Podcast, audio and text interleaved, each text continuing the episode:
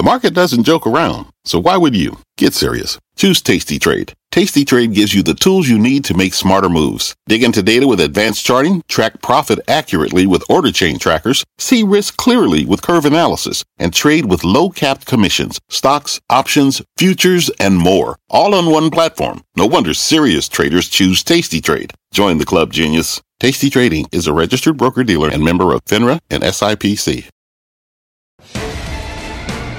Live from the NASDAQ market site overlooking New York City's Times Square, this is Fast Money. I'm Melissa Lee. Traders on the desk are Tim Seymour, Brian Kelly, Steve Grasso, and Guy Adami. There is new trouble brewing in IPO land. One of WeWork's biggest investors says WeWork won't work as things stand right now. We've got all the details straight ahead. Plus, topping the tape, the one retail stock stretching higher today thanks to an upgrade. We'll bring you that name, but we begin with the big battle brewing in the wizarding world of Silicon Valley. The wands are out between Snap CEO Evan Spiegel and Facebook CEO Mark Zuckerberg. This after Snap reportedly conjured up a whole chamber of secrets on Facebook in a dossier nice. titled Project Voldemort, according to the Journal. The wow. document lays out all the ways Facebook allegedly tried to thwart the competition, including discouraging influencers from referencing Snap in their posts and even preventing Snap content from trending on Instagram.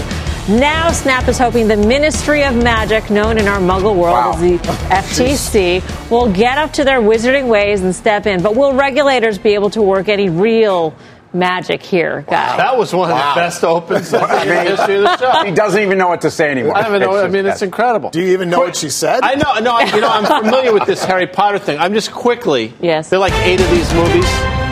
Yes. They're all it's the exact same, same. movie. I knew you were going to say that. the kids get older. They run around with wands. Don't spoil, they that. Don't spoil the ending for no, me, it's guy. True. I haven't I'm seen not any of them. anything. It sounds a lot like Fast Money. It's a scam. we just get older and say we run around with our wands. Good job, Steve Grasso. Back to topic. I want to. I, I want to dislike Facebook in the worst way. I want to stand here and say, you know what, the stock has said it's significantly lower. But the reality is, it, technically, it's done everything it should have done. Now, into the summer, into the July quarter, we said you know what? This is what's going to happen. It's going to go back, back and test that July high from last year to 11.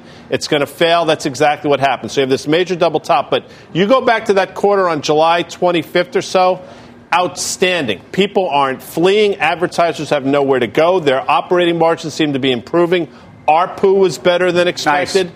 So, as much as I want to hate it, and as much as regulation could crush these guys and gals, I think you got to buy the stock into their October 30th release. ARPU being average revenue per user. I, I teed course. that up for you. Of course. Well, so ARPU is, is actually holding fine. Obviously, all the ad uh, metrics are, are actually quite amazing. And, and the, the, the, the, bull case for people that think there could be more regulation is that Facebook some of the parts, including WhatsApp and Instagram, that are, that are highly uh, valuable properties with massive user bases that may be under monetized at this point, um, leads to a place where people might be, begin to value the company otherwise. Because as far as I'm concerned, Facebook is trading at a discount, has underperformed the sector, and despite the fact that you haven't seen people migrating really in mass to other forms, and in fact, I would argue that they and Google control the ad space uh, in today's media world, even more so than traditional media companies.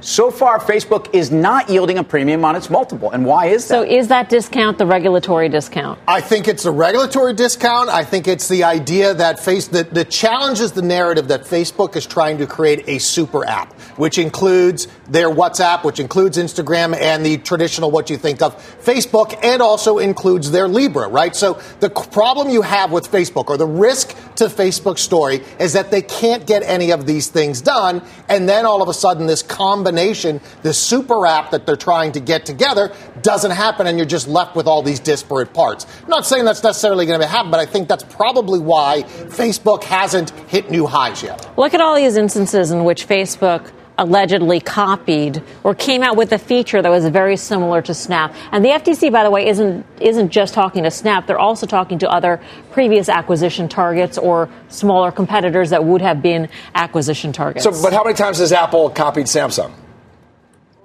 Limitless? Seven. Right?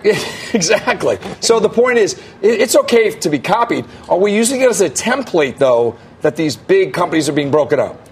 I think that's the bigger thing is that if now all of a sudden you start to break up Facebook, does that domino through the whole large cap tech? But is Facebook, yeah. you know, you can make a bull case that if they do try to break up Facebook, the stock should actually be significantly to higher. Point. To Tim's earlier point. So I hate the win-win thing, and we talked about this last week. But right now, and BK's bear case is probably a six to nine month or, a year uh-huh. bear case. But into earnings a month from now or yeah, but 35 not, days from now. I don't now. know how this, the sum of the parts, is a positive this time around because it's a forced thing by the government. It's an overreach. I think that's a screaming negative this time. Well, if it's a win win, then why would there still be a, a discount to valuation because of the regulatory risk? I, I, think Facebook needs a catalyst of some kind, and, and certainly since we had all the you know the dynamics around the elections and all the issues that brought on extra scrutiny from a regulatory perspective and a privacy perspective. Again, I think the privacy issue is as important as the regulatory issue, even though people haven't walked with their feet. I, I, think at its core, Facebook is a company who has a product that at some point uh, there is some something that could be mildly tenuous about the loyalty there. Um, but it comes down to this stock has traded roughly between 20 and 30 times multiple for, for the last five years and traded at a massive discount even to something like a Microsoft at this point. When you look at mega cap tech, they're, they're apples and oranges except for the fact that there's a scarcity in the social media space. As far as I'm concerned, Facebook should be trading at such a bigger number that, that the irony here is that if you break this company up and you force it to break down these core businesses, I think they're going to stand on their own and I think they're going to to be worth a whole lot more. I think you bring up a good point in terms of the privacy issue because these are separate issues. These are some of the biggest issues, right? Mm-hmm. That that Congress, that the FTC, whoever wants to come down on big tech, big tech for, whether right. We're using their dominant position or the privacy issues. So, Two huge things. And for Facebook, they're facing, they're in the, in the crosshairs for both of them. Yeah, I, I, think it's important to separate those two, right? Because you have one allegation or one thing that Congress may come down on them for, which is kind of using their position to bully around and push around competition or to keep competition out. Now, that's an, an age old tactic that everybody for every industry has used. That's one thing. The privacy issues, to me, go a little bit more to the credibility of the company and, oh, and exposes them a bit to potential competitors. Now, we haven't seen a real competitor. They have a massive moat because of the size of their social network, because of that network effect, but you can start to erode the credibility. And, and to, you know, Guy was saying, my, you know, my bear case, I'm not necessarily bearish on Facebook. I'm just not crazy bullish on it, but it is a longer term type of thing. It's not like the next month all of a sudden this thing's going to fall apart, but you can start to see how the story begins to deteriorate and erode. Totally agree. I couldn't agree more. But then again, go back to the second quarter release on July 24th. Analysts, six of them at least, were tripping over themselves collectively to raise their price targets. And the price targets that I see are anywhere from 225 to 260. So the stock has sold off, and technically it did what it should have done. But now you have to ask yourself, in an environment where this broader market just goes sideways and doesn't seem to want to go lower, doesn't Facebook sort of set up well on the long side into earnings a month now? I would say yes. Yes. Yeah, and I, it pains well, me to say it. I, I, you know, if you want the market to move higher, you, you need Facebook and you need Google, as far as I'm concerned. These are the two names that I think have the most opportunity from a valuation perspective. The companies that certainly have uh, probably the most strikes against them in, in terms of either the, the, world of the analyst community or just where people are positioned. And, and, I think that's kind of independent. Facebook above 191, kind of breaking above 195. That is something that's very bullish overall for markets. Is this good for Twitter or Snap? I think Twitter has gone under radar. Mm-hmm. Oddly enough, Twitter has been the winner out of all these. Snap is up 210% year to date. We didn't even talk much about that. That screams of the lack of positioning to the long side. I think that's probably run out of run its course uh, already. I would say 210%. All right.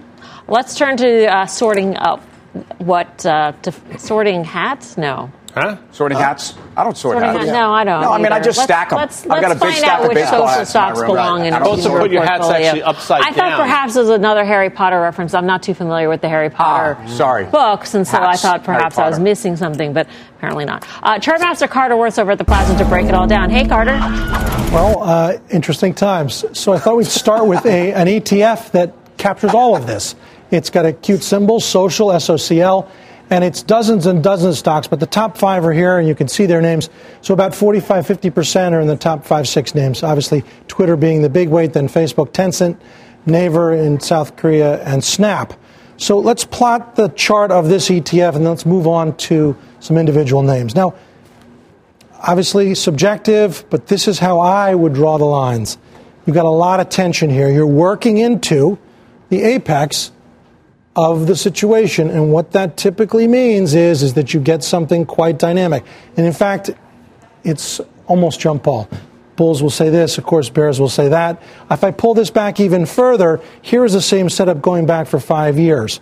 Now, if I were to put the long term trend line, were we simply to come back to the long term trend line and, i.e., break below, and that's my hunch, I think we get back to the longer term trend. That would have been about an 8% decline from here. My hunch is this is what happens rather than to the upside. In any event, let's talk about um, these three stocks. And Grasso's making this point. Obviously, Snap has been uh, the big winner over the past year. And then, of course, you see Facebook lagging. And I want to look at that. I think that's not an opportunity. I think that's a, a problem. So, very simple charts. An uptrend is an uptrend is an uptrend. This stock is in an uptrend, and it has bounced off this line. They're not my lines. The lines are what they are. It looks like it's going higher. And then you've got Twitter, and it's done the same darn thing. It's bounced off of trend. Computers draw trends. Chartists draw trends. What's not to like? And then there is, however, this one, which has, yes, bounced off the line and bounced off the line, but now is sort of I'm a bit under, a bit below. I'm struggling at the line. I think that's at risk of ultimately breaking, and what you would get is that. And that, if and as that happens, is an unhappy setup. That's about all I know. Carter, why don't you come on over? come back to We've that. got lots Yeah. of As questions. Carter comes Will will bring the chair in. Yeah, I he always- does a great job. yeah. Can I just quickly, Carter Yeah. would be that little blonde kid in those Harry Potter. Thank you, Will. Puff and Puff, or Sure. what's that kid's name? You know what I'm talking about? Is he- is he a He's villain? bad guy. Is He's he a a bad- villain. oh, he's a bad He's guy. I'd be on the bad guy Just side. in All looks right. alone. I mean, you're obviously not a villain. Would he have one of those beanies with the propellers on top? Or is that I, okay, let's get back on, on the rails here. Please. Um, in terms of Facebook, if it does turn lower, Carter, what is the next support? Well, it's, it's funny. I mean, just addressing what you said, I mean, obviously, the support is anywhere you might think it, but it's, I think Amazon also is equally at risk. Google Mm-hmm. is important, but those two in particular, Netflix we've already heard from. It's in trouble, right? But Facebook and Amazon here, if and as they weaken, I'm not sure. Well, look at today. That's what kept the market from essentially, like the banks were okay, industrials okay. These big names that are so loved, if and as they don't progress, the market can't progress.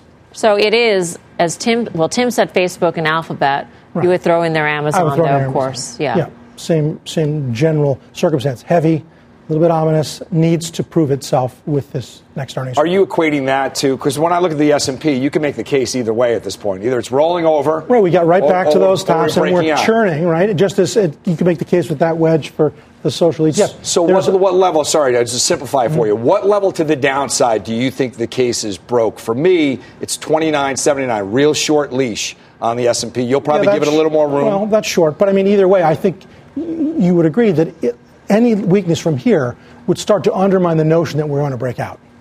Okay. Carter, we're going to have to let you go. We've got Thanks. some news here. Carter Braxton Worth, Cornerstone. We've got a news alert. President Trump is in New York City for meetings ahead of the UN General Assembly.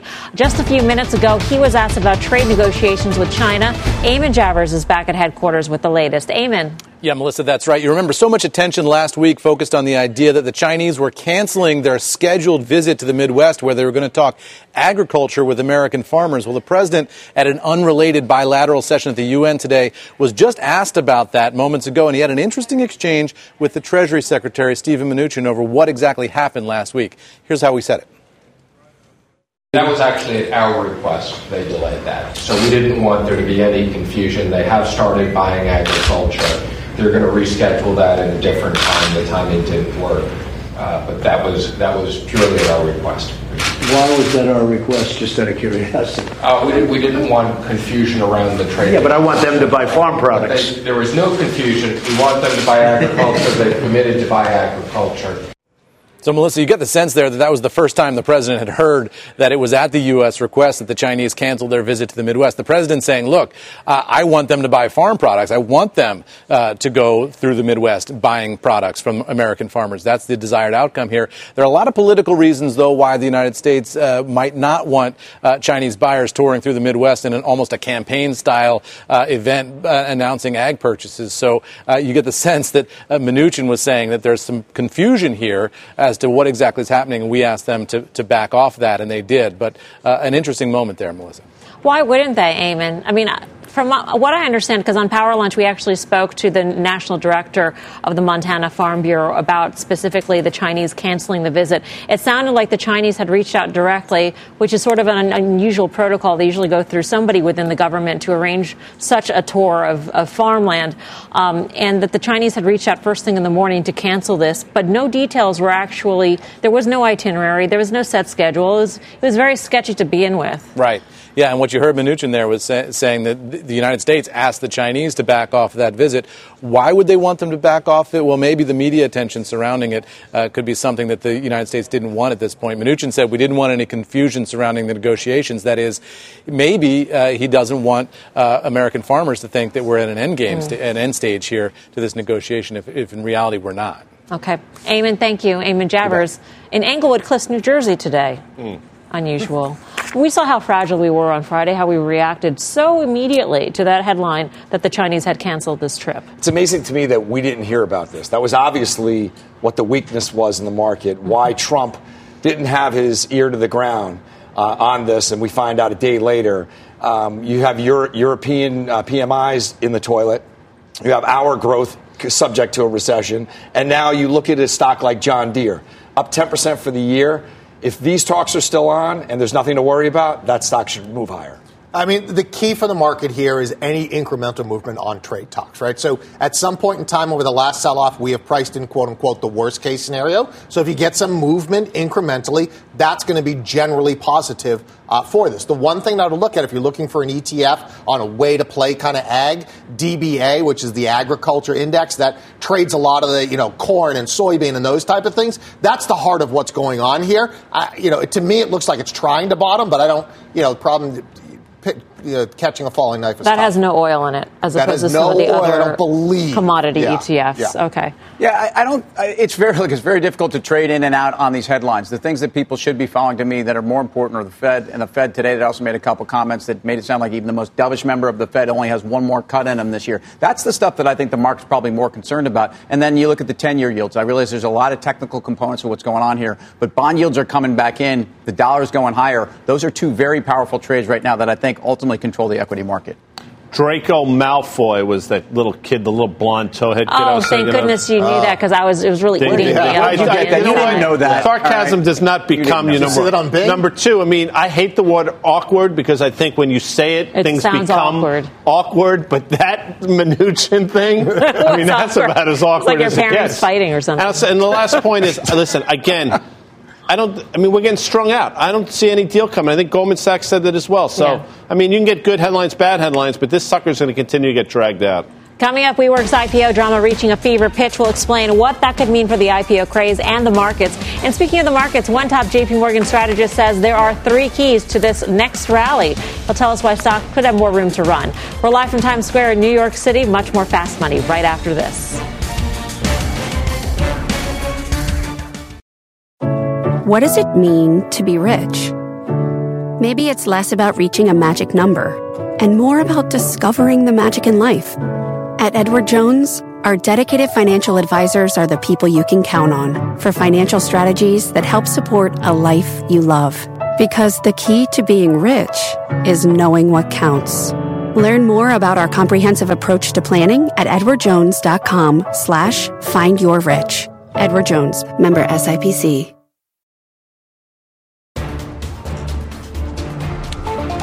Welcome back to Fast Money. I'm Melissa Lee. We are following a developing story on WeWork. Pressure is mounting on the company's founder and CEO, Adam Neumann, after WeWork postponed its IPO roadshow. Let's get to Deirdre Bosa live in San Francisco with the very latest. Deirdre.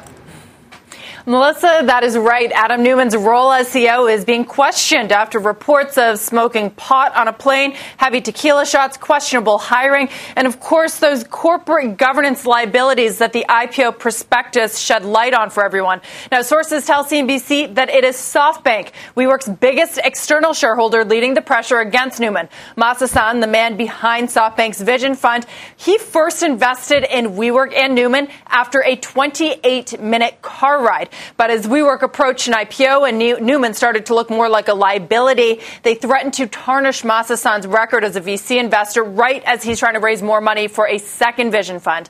Now, as we expect a board meeting sometime this week to determine Neumann's fate, both sides will need to tread carefully.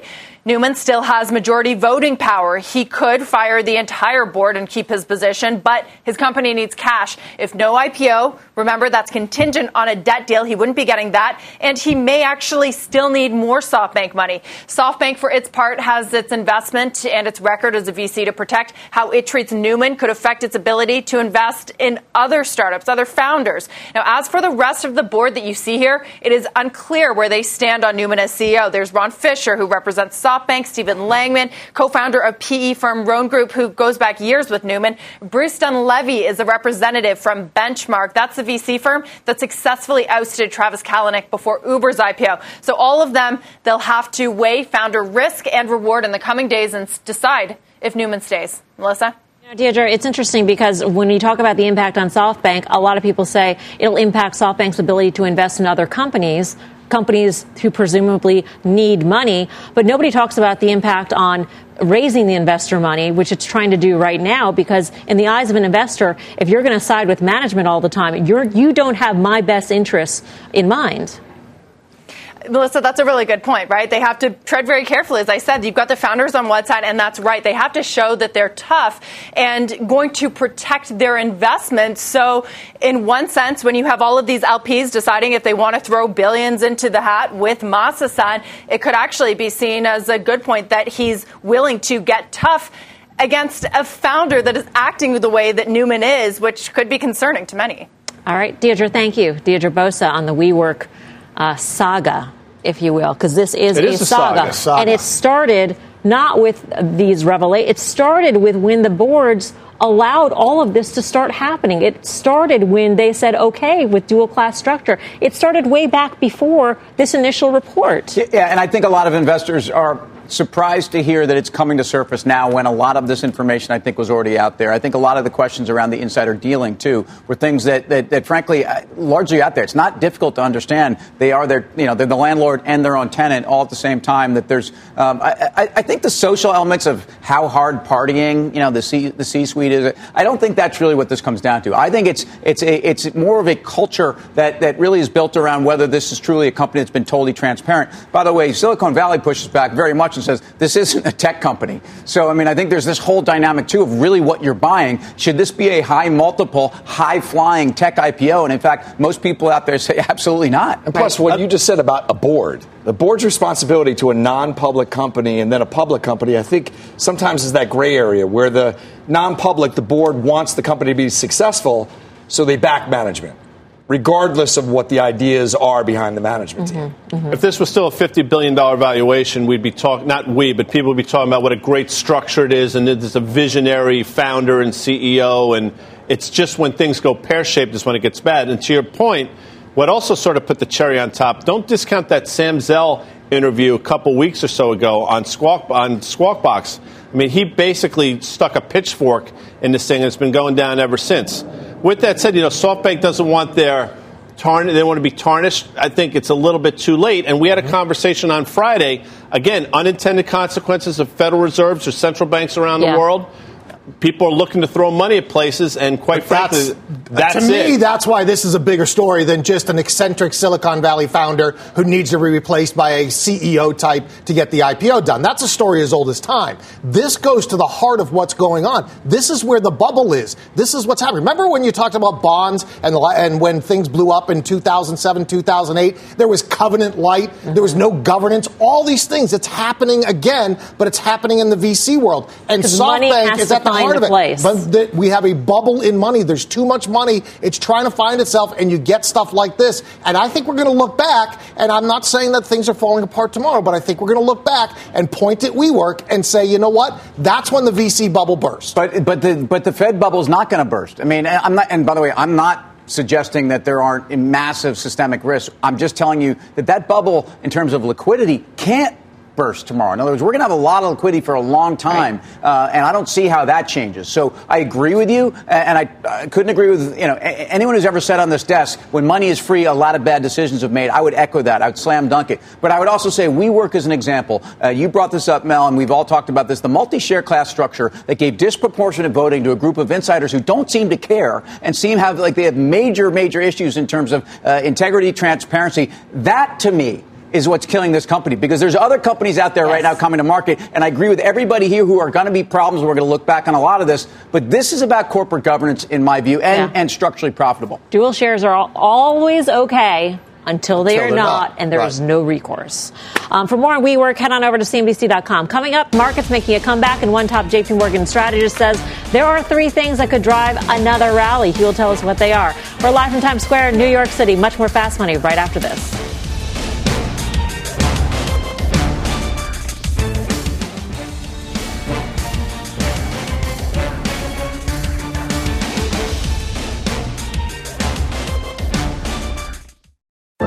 What's on the horizon for financial markets? At PGIM, it's a question that over 1,400 investment professionals relentlessly research in pursuit of your long term goals. Specialised across asset classes, but united in collaboration, our teams provide global and local expertise. Our investments shape tomorrow, today. Pursue your tomorrow with PGIM, a leading global asset manager. Welcome back to Fast Money Markets, kicking off the week in the green. Our next guest says there are three things that could take us back to new all-time highs. Phil Camporeale of JP Morgan Asset Management joins us now. Okay, three things. What are they? So the first is fundamental. So we do not have a recession in our view over the next 12 months. Usually, when that happens, stock market tends to trade higher. And, and that, of course, is driven by what is debatably the strongest U.S. consumer we've seen all cycle. Mm-hmm. Second thing is valuations. This is not an expensive market. We may be 1% away from all time highs, but from a PE standpoint, how much are investors paying for earnings? About 17 times. 25 year history is about 16.2 times. Nowhere near euphoric. I think the technical side is probably the strongest, Melissa. So you have about 800 billion that flew into bonds and cash funds this year. A tsunami of flows into cash funds and into fixed income funds, about 200 billion out of equity funds. And probably the most important driver is the Fed. And Tim, you've mentioned it. Biggest difference between this year and last year. The Fed on October 3rd of last year, almost at a year anniversary, said we're far away from our neutral rate and we're going to be hiking rates in 2019. And now they're in an easing cycle, and usually this whole cycle, when Fed keeps financial conditions easy, that is a tailwind not just for prices, but also for PE multiples. Why is it presumed that the money that has gone into bond funds and money markets or cash that that will go into equities? So well, I think ca- you, it's, it's hard to say that that there's something that's cheap in this market. I think a lot of people said that. I will say though that cash is really expensive to hold. So I think you know, bond funds are one thing. You need kind of a, a sharp rise in interest so rates. How much specifically is in cash versus bond funds plus cash, which is, I believe, what you gave me in terms of the eight hundred million dollars? Yeah, so it's about half and half. Yeah. So about okay. four hundred odd into into fixed income, about four hundred odd into cash. Because remember, coming into this year, cash was the only asset class that worked last year. right? Cash was the only positive asset class. So everyone was saying, let's go invest in cash. Just like the year before, everyone was saying, let's go invest in EM because it went up by 38 in 2017. Mm-hmm. So there is, I think, kind of an emotional pain trade here that causes the market to grind higher. I think that's the path of least resistance. Still. So where are you on earnings? And, and yeah. if, if we get a spate of companies mm-hmm. that take down their guidance because the trade war is on and because yep. tariffs look like they're going to come into effect anyway, mm-hmm um, what happens to, to, your estimates? So lukewarm on earnings. I don't want to make this an earnings story that we're going to have double digit returns on. So versus consensus, you're below. So we're at about three or four percent on earnings. You get another two percent in dividends on top of that. That's kind of mid to high single digits. What you do get though, what you do get, I think, is the PE expansion. If you go from say 17 to 18 times, that's five percent right there. Uh, and I think in a world where you have, and I want to caveat in this, a world. Yeah. In a world. In a world where you have some sort of de escalation not a grand trade deal. That's not what I want to say, but a, but a de-escalation of trade, which is, I think, politically where China and the U.S. look like they want they want to do right now. I think you can get a little bit of multiple expansion from here, but ultimately, until the election next year, there's going to be no great no great trade deal. Also, volatility is cheap. Just buy a call option on the S&P and get some downside protection. So in a world where you know the ten year went from 147 to 180, backed up a little bit, a rate, a rising rates a bullish thing for equities? From these levels, they are. They definitely are. And, and, and you know, twos tens inverted in August. And if you bought the equity market the day twos tens inverted on August 26th and uh, closed inverted, S&P's up 4% here. Why? Because rates have actually backed up in September. I think a trip down to 1% on the 10 year, if the Fed does have to go three or four more times from here, that's a bearish story for but, the equity but market. I would push back and just say you've been lauding um, lower rates in terms mm-hmm. of equaling PE yeah. expansion and mm-hmm. forcing people yep. into the equity market. Um, excuse me, higher rates to me would just be uh, actually yep. the opposite of that, no? Yeah, so we were most scared last year in February when people were calling for a 3 or 4% 10 year treasury. That's a much different financial condition story that was at that point driven by a couple of hot inflation numbers. It lasted for like two weeks, right? I think from a trip from 175 on the 10 year to 225, investors would love that because I think that would mean that financials were in better health. Maybe the curve would be a little bit steeper in that environment because the Fed would keep the front end on hold. And I think that would be a, a confidence boost for the market. What's your target? On S&P. So the S&P uh, mid to high single digits over the next year. I mean, okay. we're not talking about a fist pounding view right. on, on the S&P because we can't get there with earnings just yet. Yeah. But, but it, is, it is higher than here. It's our highest confidence bet. Phil, thanks. Good to see you. Phil Camporeale, JP Morgan. So I, I, I get Phil's premise, mm-hmm. um, and I understand even. Ooh, sounds like a big butt's coming. Yes. No, no, no, because it's based on the Fed not disappointing. Never mm-hmm. underestimate the Fed's potential to disappoint at a meeting or be too wordy at a meeting or in between. For those, for those reasons, that's why I'm a little bit hesitant to say off, off to the races with the S&P. See, it's interesting when you just, what did you just say to Steve before? Sounds like a Sounds big like butt's coming. Yeah, yeah. I got all excited. I thought like Kim Kardashian was coming on the show for the first time. Oh, you know, she actually oh followed me on the Twitter wow. briefly. Wow. Brief, just briefly. Briefly, years ago. Probably by also a decent Sir Mix-a-Lot song, by the way. Who's that? Sir Mix-a-Lot. Baby got back. Not where he's like. Oh, right. He likes something. Terrible conversation. Oh, you brought it up. Terrible conversation. I didn't bring it up. It. You brought it up. Yeah. Right. Coming up, retail making a comeback. Could this be a sign that a bigger retail reawakening is in the cards? We'll debate it. Plus, the NYSE launching its long-awaited Bitcoin futures. First trade was yesterday. Our very own Bitcoin baller BK will tell you what that really means for the crypto world. Much more fast money straight ahead.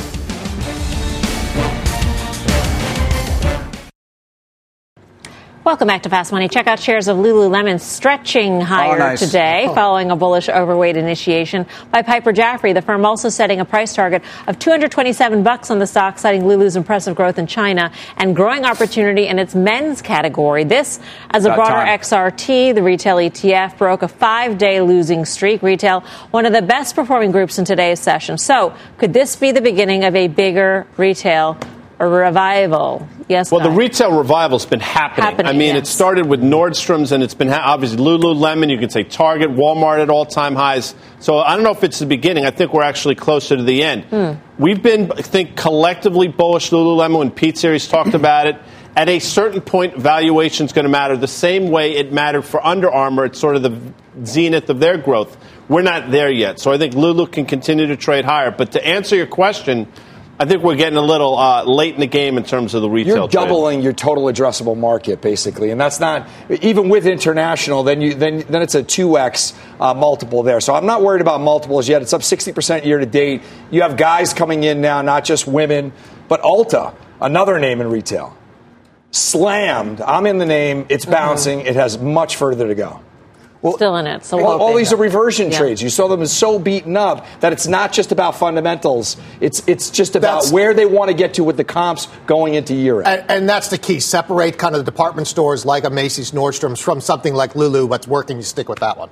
Well, if you think about what Piper, I think, is doing is interesting. They're saying, hey, look, look at Nike, look at a couple other companies um, that are trading at peg ratios, so price to earnings growth of about two times. Mm-hmm. Uh, and if you do that to Lulu, they can get this up, up to a $230 stock. And I think. Uh, based upon the secular story they have, Steve's talking about doubling, you know, the size. Guy's going to be in there buying those ABC pants. 100%. I mean, I do think it's a case where uh, you can make an argument just on the multiple alone. Nobody likes BC right? I, need, I have looking, not met anybody who does. You're looking right. at buying your own pair. I was looking at buying You're a pair, but I've, lo- no, I've lost interest. I tried to buy it online. There's a store across the street. I couldn't get there. I've lost Across the interest. street. He doesn't want to walk across. Why would you street. buy them on the line when you can go across the street and feel the fabric and see maybe try Because try I come stuff home, they're there. actually I put them on. Why do I got to go they work. across the street? I hit a button. That's it's the Anyway, 21st he hasn't century, them. man. He hasn't Get with them. it. Get on your AOL account and buy. CompuServe, whatever you have over there. Uh, speaking of retail, Nike getting a boost ahead of its earnings report after the bell tomorrow. Options traders are betting the stock will race even higher on the results. Let's get to Mike Khouw with all the options action. Hey, Mike. Hi there. So the options market is implying a move of about 5% when Nike reports earnings. That's pretty much in line with what we would normally expect. We've seen moves of about an average of 4% over the last eight quarters. There was very heavy volume today, well over three times total options volume on average. And we saw most of that in the call side. Calls outpaced puts by about two to one. And where they were most active were the October 95 calls. Over 12,000 of those traded for an average price of about 40 cents. Now, normally when we see this kind of activity, we're seeing buyers of those calls, and those would be bets that the stock is going to race through that strike by at least the premium they paid. But in this case, they actually were sellers, and I'm guessing that they were doing that against long stock positions. So while this is still a bullish bet, it is a much more modestly bullish one because you want stocks to run to your short strikes, not through them. So this is basically a bet that is probably not going to break out to new highs, but this is usually a position that is put on by people who are still comfortable owning the stock nevertheless. So looking maybe for some modest increases, but no more than 7 or 8% by October expiration. Tim, as a Nike shareholder, are you concerned about what the company is going to say about China? I mean, investors breathe a sigh of relief when the company didn't have anything bad to say about China last quarter. They were flying in the face Yeah. of sentiment Yeah. from almost every other company. Um, yes, it, and so if they said something that would be uh, certainly you know aggressive on China downside, of course, but they've also been the beneficiary of turning around their North American story, and I think that's really been the driver for the multiple. So I'm more concerned about North America than China for Nike. I mean, ramping up DTC, direct to consumer, has been Clearly, for not, not for Brian Kelly, apparently, but for No. the rest of the no. world. I mean, I'm exactly the direct to consumer customer. I am are? that. Co- He's yeah, not going across right. the He wants to go But you beyond just the said you line. didn't buy it on the line. Well, because they were sold out. Oh, That's oh. why I like Lulu so much. They're sold out on the line. It's an interesting point. Ninety dollars has been a top a few times. So the strike price Mike talks about, the five percent move squares you right up with ninety bucks. I'm inclined to rather buy it on a breakout above ninety than to try to play stock market ahead of a quarter, which they could say just about anything, especially with 26 times forward earnings. So I would wait and see what they say. All right, Mike Khouw, thanks for the action. And for more options action, tune into our full show Friday, 5:30 p.m. Eastern Time. Up next, the NYSE parent company launching Bitcoin futures over the weekend. Our crypto baller BK will break down what the move means for the rest of the crypto space. Stay with us. Fast Money's back right after this quick break. Welcome back to Fast Money. It's the time all you Bitcoin bulls have been waiting for. The owner of the NYSE launching long awaited Bitcoin futures uh, on Sunday. Bob Pisani's at the NYSE with more. Bob. Hi, Melissa. NYSE owner Intercontinental Exchange, or ICE, launched their long awaited Bitcoin futures market on Sunday night. It's part of their new venture. It's called Bakkt, that aims to make Bitcoin easier to use as a medium of exchange. Now, that hasn't quite happened yet, due largely to the volatility of the cryptocurrency. So, an interesting twist. Bakkt has reportedly teamed up with Starbucks in a venture that might allow customers down the road to convert digital assets like Bitcoin into US dollars that could be used at Starbucks. Again, down the road potentially. The new futures product comes a little less than two years after rival CME launched their own Bitcoin futures product. A similar product run by CBOE, CBO, was discontinued in March of this year. Bakkt's Bitcoin futures has two twists that distinguish it itself from the CME. First, physical delivery. CME settles their contracts in cash. You don't have to hold physical Bitcoin, but traders who hold the Bakkt product will be paid in Bitcoin or delivered in Bitcoin. Why physical? Some may want to hold Bitcoin long term. Second, the contracts expire after a single day. A single day! It's an interesting idea. Think about merchants. So if you are a merchant, you just want to cash out, you can do it in a day and get your money almost immediately, eventually. They also have monthly contracts as well. Will all this make Bitcoin more widely accepted? Well, nobody knows, but I think it's one more step that allows professional investors to buy Bitcoin. And ICE CEO Jeff Sprecher, he's got a long history of making electronic markets successful. Back to you, Melissa.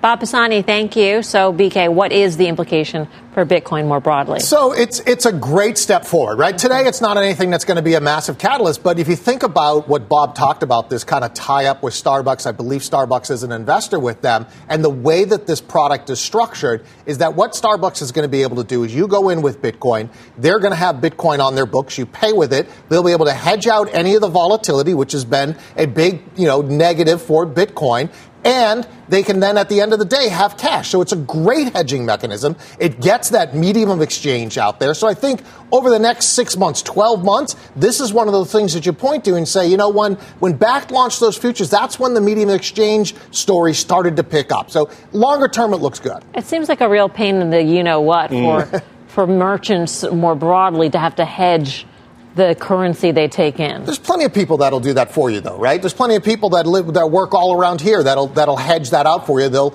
do it for a fee. So they do it with foreign currency. You, you- Starbucks operates in 100 companies, or 100 countries around the world. They hedge out foreign currency all day long. But with the volatility, um, I, I, I hate to be. I, I, I certainly see the, the, the rationale here, but again, with currency exchange, and I know you're not saying it's necessarily a currency exchange or a store of value, but um, I think you've said very different things, even though you believe that could be part of it. But that's the real thing. If you're using it as a currency, having a wildly volatile currency that you have to hedge against is one of the reasons why people in emerging markets probably want to use Bitcoin. Yeah, no, listen, the volatility right now does not make it viable as a everyday use of currency. This is one step as we get more financial products to get the volatility tamped down a bit. Hey, this, this is just this in a vacuum. To, to BK's point, before we go and dive in domino deep uh, on this, this is something that gives traders a lot more confidence. That's it, in a nutshell. It's not the tipping point, but it definitely adds more credence to the Bitcoin story. Mm-hmm. So, do institutional investors increasingly invest in Bitcoin? So the one thing that this will do is as they have those monthly contracts, because they have physical storage, which would be electronic, like cold mm-hmm. storage, this is like a custody solution. So it will bring institutions in that need that custody solution. It'll also tie the price of Bitcoin to the futures a little bit better because you'll have the same customer who holds spot Bitcoin can trade against it, can sell futures against it. So the prices of the contract and the spot should come in a little bit again. Again, an incremental step towards reducing that volatility. Coming up. One casino titan says President Trump is rolling the dice on China. We'll bring you his big warning. Plus, take a look at our Cramer cam. Jim is talking cannabis with the new ca- Canopy Growth CEO. That full interview coming up at the top of the hour on Mad Money. We're live at the NASDAQ in Times Square. Much more fast money still ahead.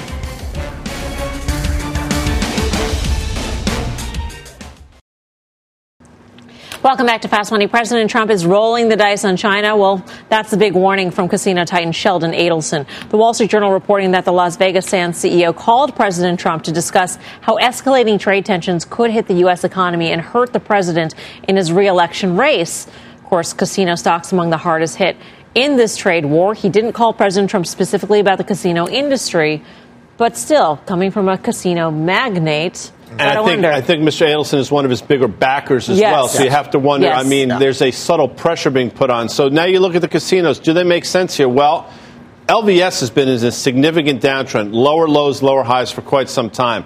Winhan, on the other hand, you know, this 105 to 108 level has been support a couple times. So if you are of the belief, which I am not, by the way, but if you believe there's a deal around the corner, I think Wynn is extraordinarily cheap at current levels.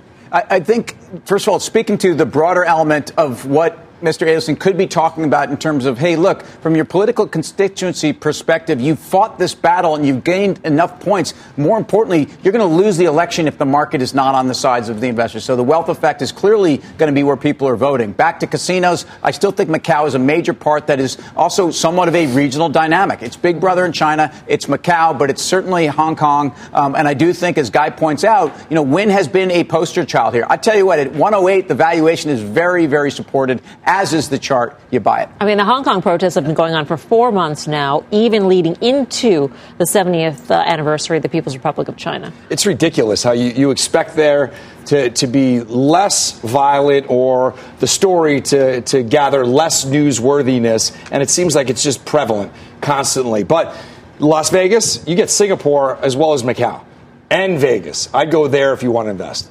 Yeah, I, I, I, mean, I think you have to prove these have to prove themselves to you, right? There's just too many risks out there, and then if there is a lifting of the trade war, you're going to have all kinds of time to buy these things. So for me, it's a no touch at this point. It's interesting that Sheldon Adelson actually called him to to warn about this, since it seems like every both sides of the political aisle are moving more towards being China hawks. If you take a look at all of these debates that are going on, which is vested. Sorry, he has a vested interest in making them back off it. So you don't right, need a, necessarily true. an agreement as much as just lack of aggressiveness on the trade front. I, I, just think that ultimately, though, Sheldon probably thinks if he does not do enough and the economy falls pressure under this or yeah. the market falls pressure, mm-hmm. that's going to be more important than getting on a limb on China. Yep.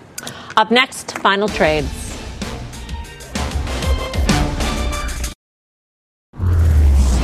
Time for the final trade. Tim Seymour. We talked about Nikes. We talked about DTC. Not worried about this multiple and not worried about this peg ratio. I stay in this name.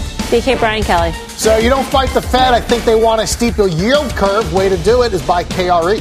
Steve Grasso. Ulta bought it about a week and a half ago. It's up about $10. I think it's moving another $10 higher, but I can't fault you if you want to take profits right here.